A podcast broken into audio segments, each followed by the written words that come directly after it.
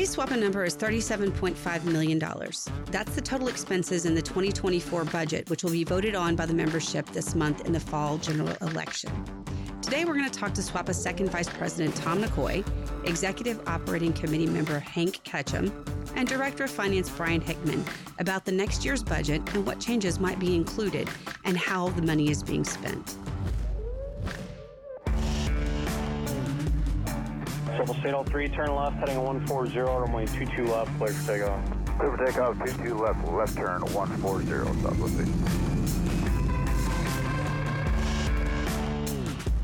I'm Amy Robinson.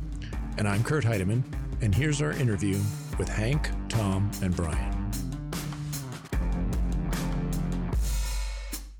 Okay, so Brian, why don't you go ahead and give us some of the headline numbers for 2024, cover expected dues income, some high level spending, things of that nature? Yeah, absolutely. So the proposed budget for 2024 remains at the 1.31% temporary dues increase, which will result in approximately $33.5 million of membership dues. Uh, this is offset by committee and leadership and departments expenses of nearly 37.5. So factoring in some other sources, that will put the 2024 budget at a net deficit of 3.75 million. Hank, add to that, describe a little bit how that budget process works. How do you get to that $37 million budget? Okay, well, we start in June, and Brian and I will look at the expenses of the association and we'll go committee by committee department by department, and we get very granular at the what we call the account level. So travel would be your hotel spending, your Uber rides, all those sort of things, meals and entertainment. Uh, we have a lot of trip loss, a lot of per diem, conference fees, expenses. We'll go through that. We'll see how the budget performed during 2022 and years prior. We'll also look at current accruals in 23, and then we'll sit down and we'll have a conversation with the chair department head and discuss what does 2024 look like? What are your needs? We'll have that conversation. We'll build a budget shell that'll be distributed, and then they'll go ahead and assemble their budget based on the conversation we had. They'll submit that to us. We'll do another scrub once we get it in. We'll review it, make sure everything makes sense and is adhering to our financial priorities and strategic priorities of the association and we'll have another conversation, or at least we'll offer one, and we'll do a, another scrub, another phase of that. So there's some cutting that's already done in that process. Once that's done, we'll take it to Tom at Tom's level. You know, he'll review, and we're always talking to Tom throughout the entire process as well. He's giving us guidance. Once Tom gives his approval, we send that up to the EOC for review and approval. The EOC gets the budgets in advance, and they go through literally each individual budget, look at all of our notes that we've made, look at the uh, at the different planned spending, and then we have a meeting. And the meeting this year was uh, ten hours long, and we actually go through and do a heavy duty scrub. There's a lot of cutting that's done based on the budget request. This year we cut 1.1 million dollars between the departments and the and the committees. Once we're done with that process and the EOC approves the five voting members, we then advance that to the board of directors. And then the board of directors gets that two weeks in advance of the board meeting. They are also given an opportunity to review every individual budget. Those are posted for them. And they're also given a lot of detail as to what went into assembling those budgets and then they vote. And if they vote to approve that going to the membership, it's sent to the membership for ratification. And we've talked about this in the past, Hank, but just for our members who haven't listened to a podcast from us before, but explain who the EOC is and who's involved in that particular process. Okay, so the executive operating committee is made up of the three executives. So Casey Murray is president, is the chairman. And then, of course, Tom Nekouei and Mike Santoro are on the committee. And then we have other individuals. So myself as the internal audit committee chair, I run the agenda for the meeting and you know help coordinate all the EOC activities when votes are required and, and that type of thing. The other people on the committee are of course Brian, director of finance. We have Stella, who's our general counsel, Pat, the uh, department head for IT, and then we have our executive director, Matt Redding. The two board members are Matt Wright and Kevin Hornberg. So we meet monthly outside of board meeting months and we discuss the operations of the association. We also review the financials of the association and we make corrections along the way, make sure that the budget is accruing according to plan. And then we also have to, of course, make modifications as needed. And then we're also looking at the operational side and looking at legal issues, insurance issues, benefit plans. Uh, we look at a lot of different things within the within the committee. And as far as the budget review process goes, that's really a pretty a very critical function where we're developing that financial plan for the next year. But we're not just looking at the next year, we're looking three and four years out. Like right now, we're already starting to talk about what does the next negotiating cycle look like and where do we need to get our balance sheet back to you know because of what we've done and we aren't like traditional unions where they uh, like apa steps up to one and a half percent or ALPA carriers that are always at 1.85 we're at this 1.1% for eight months year to date we've been at the 1.31 but what that does is it's enough to cover our spending uh, when we develop the plan, but it isn't enough to continue to accrue our targets for our reserve fund to meet our 12 months of expenses. So we're we're we're meeting our basic needs, but we're not doing what we should do in terms of uh, maintaining that balance sheet. And that's something we have to focus on as we leave negotiations and uh, rebuild the balance sheet and prepare for the next negotiating cycle.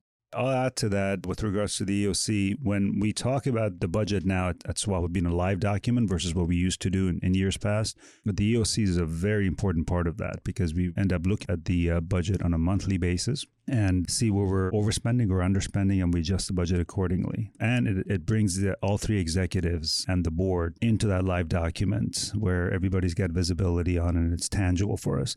And it's going to be really important going forward when we talk about coming out of the negotiation cycles and going into the, the next one where we look at three, four years down the road. So the EOC is a really, really important part of how we revamped everything at SWAPA in terms of not just budgeting, but also finance and our financial statements. So, and, that, and that's a great point, Tom. I'll add to that that it gives our board of directors a seat at the table. And that was one of the things we really wanted to do when we implemented the EOC. So they had a seat at the table and visibility on everything that's happening within the association in terms of spending and the higher level decisions within the operation.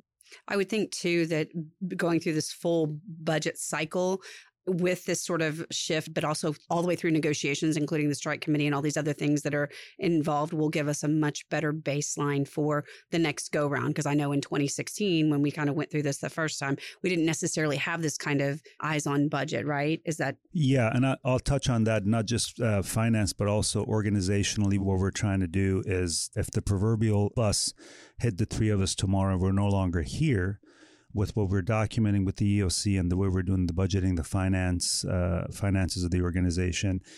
When we're gone, back out flying the line, we're no longer here in the building. It should be a seamless transition for whoever comes in behind us.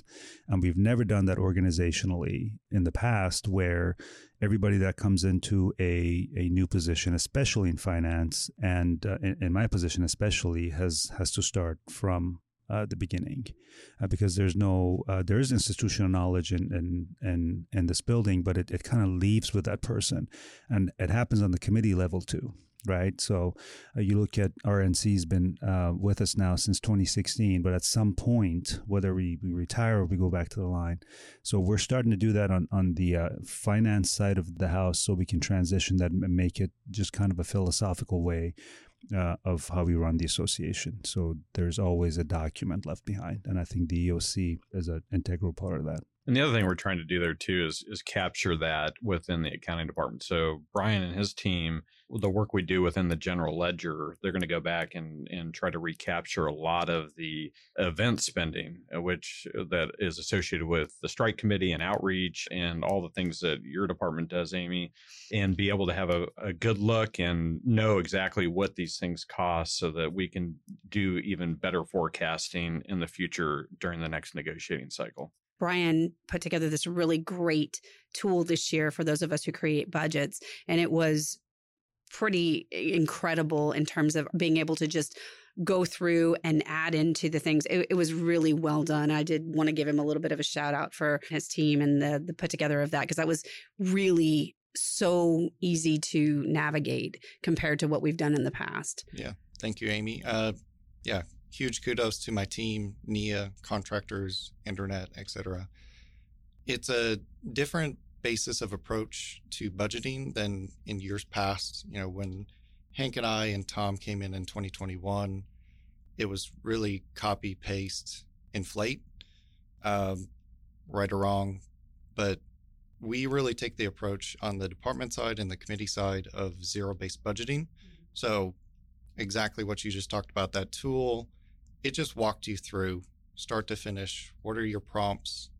Are you going to go to professional development? Yes or no? Are you going to travel to it? Yes or no? And you just kind of fill it out. And uh, again, budgets are estimates. So there's a lot of estimates, there's assumptions. Budgets never 100% hit their target. So, as Tom just mentioned, we constantly look at the budget every single month. You know, opportunity cost, we do reallocations. We go back to the board or the EOC for more budget approval or cuts.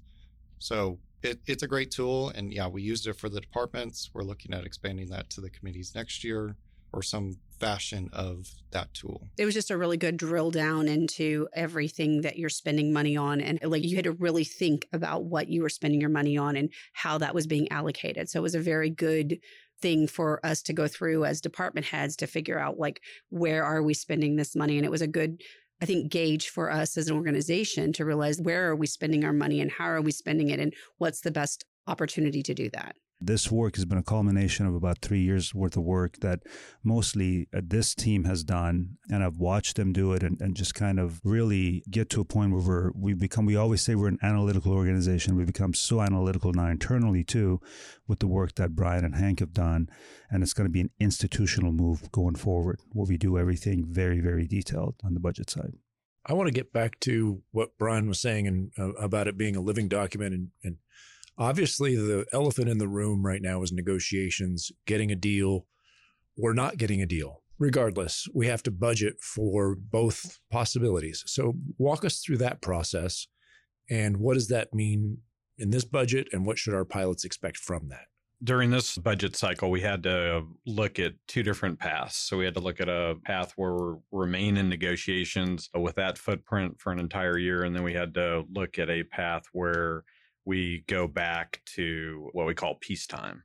And when we look at the budget cycle, you have to then take a step back and look at organizationally what are we doing in terms of the cycle throughout an entire negotiating process. So you, have, you start with preparation, you go through the negotiating part.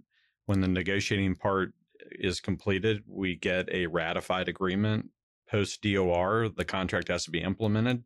So you have an implementation phase, and then you have that the phase where we go back to kind of status quo, and then the process starts all over again. So right now we're obviously in that footprint where we're still prepared for negotiations, but we also are hopeful that we're we're closer to the end.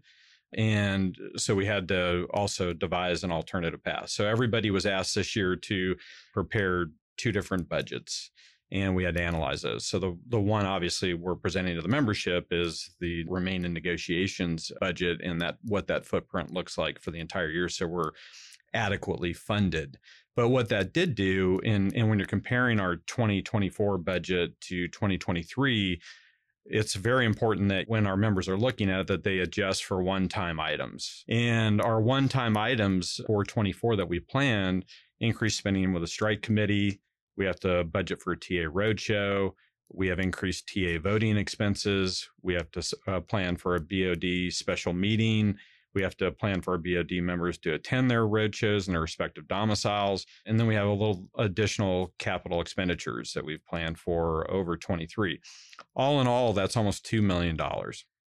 So when we adjust those out and we compare more on an apples to apples basis to 23, the budget's up 4.4%. So it's important to look at it in those terms versus you know all these things what what I would term you know we've thrown everything in there but the kitchen sink right so we have to remove some of those items to really be able to look at it analytically and say how much is our spending increasing and is it justified so Tom as a union member as a guy that pays my dues can I expect that the budget will go down for lack of a better term does this have a plan that we get a deal in the first half of the year that the dues increase will go down? Yeah, so the original dues increase that we did last year for this year's budget was up to 1.31 to uh, help fund our negotiating effort. And in the resolution that we wrote and put it on the uh, fall ballot, which we'll do again this year because it's now we're voting on the 24 budget, we did uh, put a provision in there that upon ratification, two pay periods past ratification will automatically uh, snap back down to the uh, traditional historic 1%.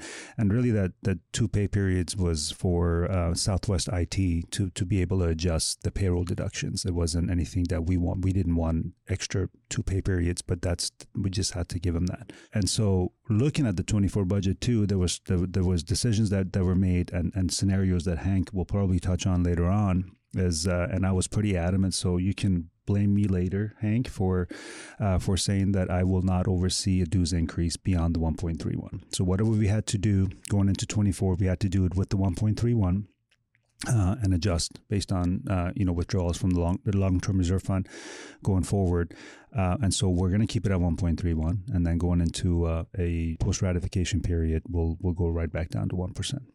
And add on to that, uh, you know, Tom touched on how do we arrive at the 1.31 and his not wanting to go above that. Uh, so we looked at what what how do we approach it? So we approach it the same as we did last year. Where would dues have to go? dues would have had to go to 1.46%. Still below where APA is at, at 1.5, the lowest in the industry next to us. We are the lowest. Tom didn't want to do that. Uh, and we looked at different options 1%, 1.28, 1.31 and 1.31 was the the most conservative uh, our our members are paying that today and we thought that the most fair thing to do is a combination of maintaining the 1.31 and then using uh, the reserve fund where we need to if that spending actually accrues uh, per the plan in 2024. And we also uh, did analytics looking at what is the impact of the reserve fund, and then over the next few years, can we get back to where we need to uh, in order to have the balance sheet repaired as we uh, enter the next negotiating cycle. And under one scenario, we get very close, and another scenario, we're we're actually ahead. So you know the picture looks good uh, as we as we look down the road. So we felt like the best option for the membership was to keep it at the 1.31% level. And I'll touch on one one more thing, which um, uh, is, is, pretty critical when you talk about withdrawing. This is a pretty big deal. We don't take that lightly when we say we're going to go take uh, money out of the reserve fund. It's always an authorization that the membership gives us to be able to go do that. If you remember in, in uh, 2016, we took a very blanket $3 million, I think it was, uh, out of the uh, reserve fund to fund our negotiating effort. That was done with no pro forma uh, calculation. There was no analytics ran on it. It was just that decision was made by a few people that said, hey, $3 million sounds good today. Right. Uh, and that, that was an authorization. So when we have that on the ballot, which we'll do um, we did last year uh, as well. That's for the membership to authorize us to tap into the reserve fund for extraordinary expenses that we we, sh- we show the membership what those are for. It doesn't mean that we're going to go withdraw $7.1 million or $3 million or $4 million out of the reserve fund right away post election. That's an authorization for us to be able to use that for the negotiating effort or for strike committee efforts, whatever the case is. Um, so I just wanted to reiterate that that we're not going to go withdraw millions of dollars out of the reserve fund just because we have the authorization. So you said that's an authorization. So back in July, the board approved a $7.1 million withdrawal from the reserve fund. But have we taken that money out as of today?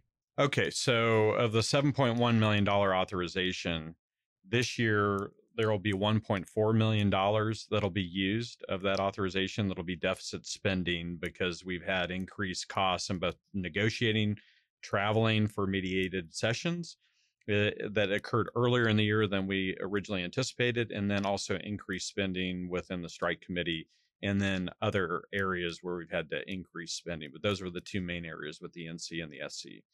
Uh, for 2024, we're looking at $3.75 million of, of deficit spending. The total of those two are 5.15 million over the two years if you want to compare that to how much would be used out of that 7.1 million dollar authorization. Okay so i think what you're saying is that the 7.1 that we took out back in july covers this year and any deficit spending next year if we need it Yes, because the authorization wasn't just for 2023. It didn't have an expiration date on it. Is that correct, Tom? That's right. Okay.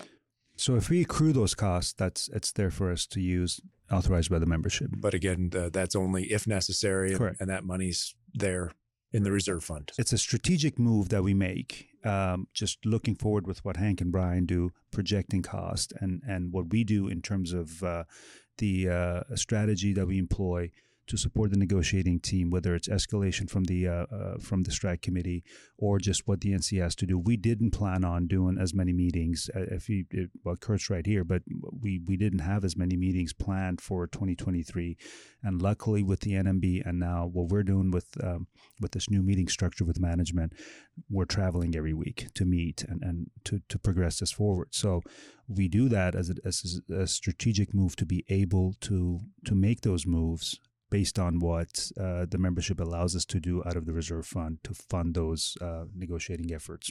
So let's talk about the reserve fund. Obviously, we have authority to withdraw up to the 7.1. What do we have plans in place to replace it? How much should be in there? What what is our targets currently? Well, the the target for the reserve fund is set annually. And when per the policy manual, it has to be 12 months of expenses current year or 12 months of expenses for the next year if we ha- already have that budget in place. Like right now, we know what that number is for 24. We take that and then we subtract out strike committee spending. And that becomes the target for the long term reserve fund. But then we also have the strike preparedness committee reserve fund that we have capped at two and a half million. So you have to take those two and add them together and uh, when you do that that becomes the the target for the reserve fund so as we look out to 2024 our target would be 35.8 million. And you know right now we're currently sitting at around 25 million. So you can see you know it's over a, a 10 million dollar you know deficit of where we should be in the reserve fund. But when we run our analytics and and look forward it it shows that based on on certain accruals that we should be able to uh, get back to where we need to be in terms of our net assets. And that'll happen even with the snapback to a 1% dues structure, although I guess we'll be on a higher rate of pay that'll be on those dues. Correct. So that'll help. That's all factored in, I assume. And it's really important to reiterate something is that this, you know, in 2016, we did what we did, and it was on a wing and a prayer, basically, the way we did the budgeting. Uh, we revamped SWAPA, hired the new NC, and we ended up with uh, TA2. Um, I've, I've talked about that in the past where the ROI, the return on investment on TA2, um, with the, uh, the even the $3 million that we ended up authorizing out of the reserve fund was exponential. And it will be that for this contract and even more so. But what I want to reiterate is that this is going to be a really, really good beta test for us and generations to come at SWAPA and the negotiating team and the budgeting team going forward to take contract 2020 and the way we and this team budgeted for it and did the analytics to run the budget to be able to enable the NC to do what you all do is going to be a case study for hopefully historically going forward how SWAPA does business. And this is going to be precedent setting for what we do things internally going forward. Now, our membership is going to grow in numbers to 12, 13,000 pilots. We're going to be a 30, 40, 50 million dollar operation by probably 2030 and beyond. But I think this is really important to see what we're doing now and what this team, Hank and Brian and, and the rest of the team has done for the next generation a swap of committees and executives and board members for the next cycle and the cycle after that. This is a really good beta and, and really, like I said, a case study of how to budget for these things, especially if they become prolonged, which in our history with Southwest, we can pretty much count on prolonged negotiation cycles.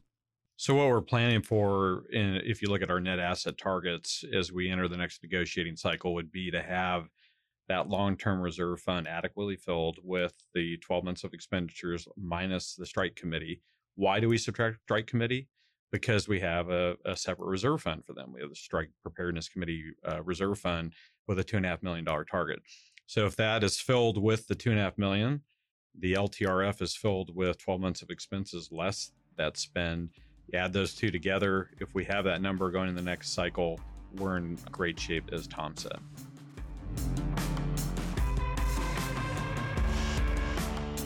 Thank you to Tom, Hank, and Brian for coming on the podcast to explain the budgeting process and how our dues are being spent. Remember that you can find all of SWAPA's financial data on swapa.org under Your Union, Financial, and Budget. There you can find scorecards, annual reports, trip pull data, and other financial data. And as always, if you have any feedback for us, please drop us a line at com at swapa.org. And finally, today's bonus number is $24.8 million. That's the total combined amount of the two reserve funds. While that number is less than the target, as Tom mentioned, those monies are being spent under the EOC's close watch to achieve the contract that you deserve. Southwest 23, running 3 clear to land. Thank you, Southwest 1223, clear to land.